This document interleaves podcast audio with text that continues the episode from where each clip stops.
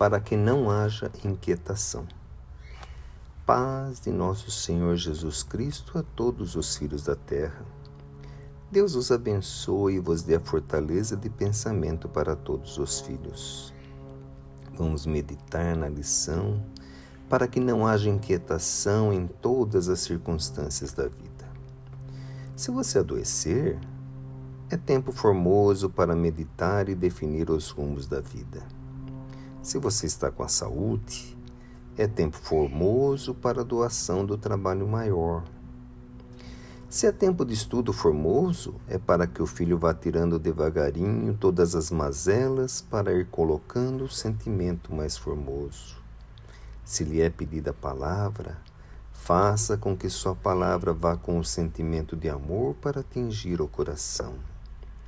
Se ele é pedido para oferecer o braço na ajuda, acompanhe também com o sentimento e a bênção. Tudo isso lhe é oferecido, mas é preciso ver se o filho deseja.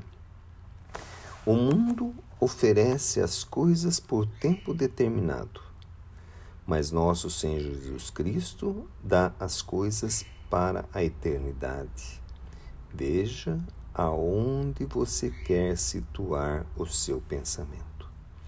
Nosso Senhor Jesus Cristo nos disse: A minha paz eu vos deixo, a minha paz eu vos dou.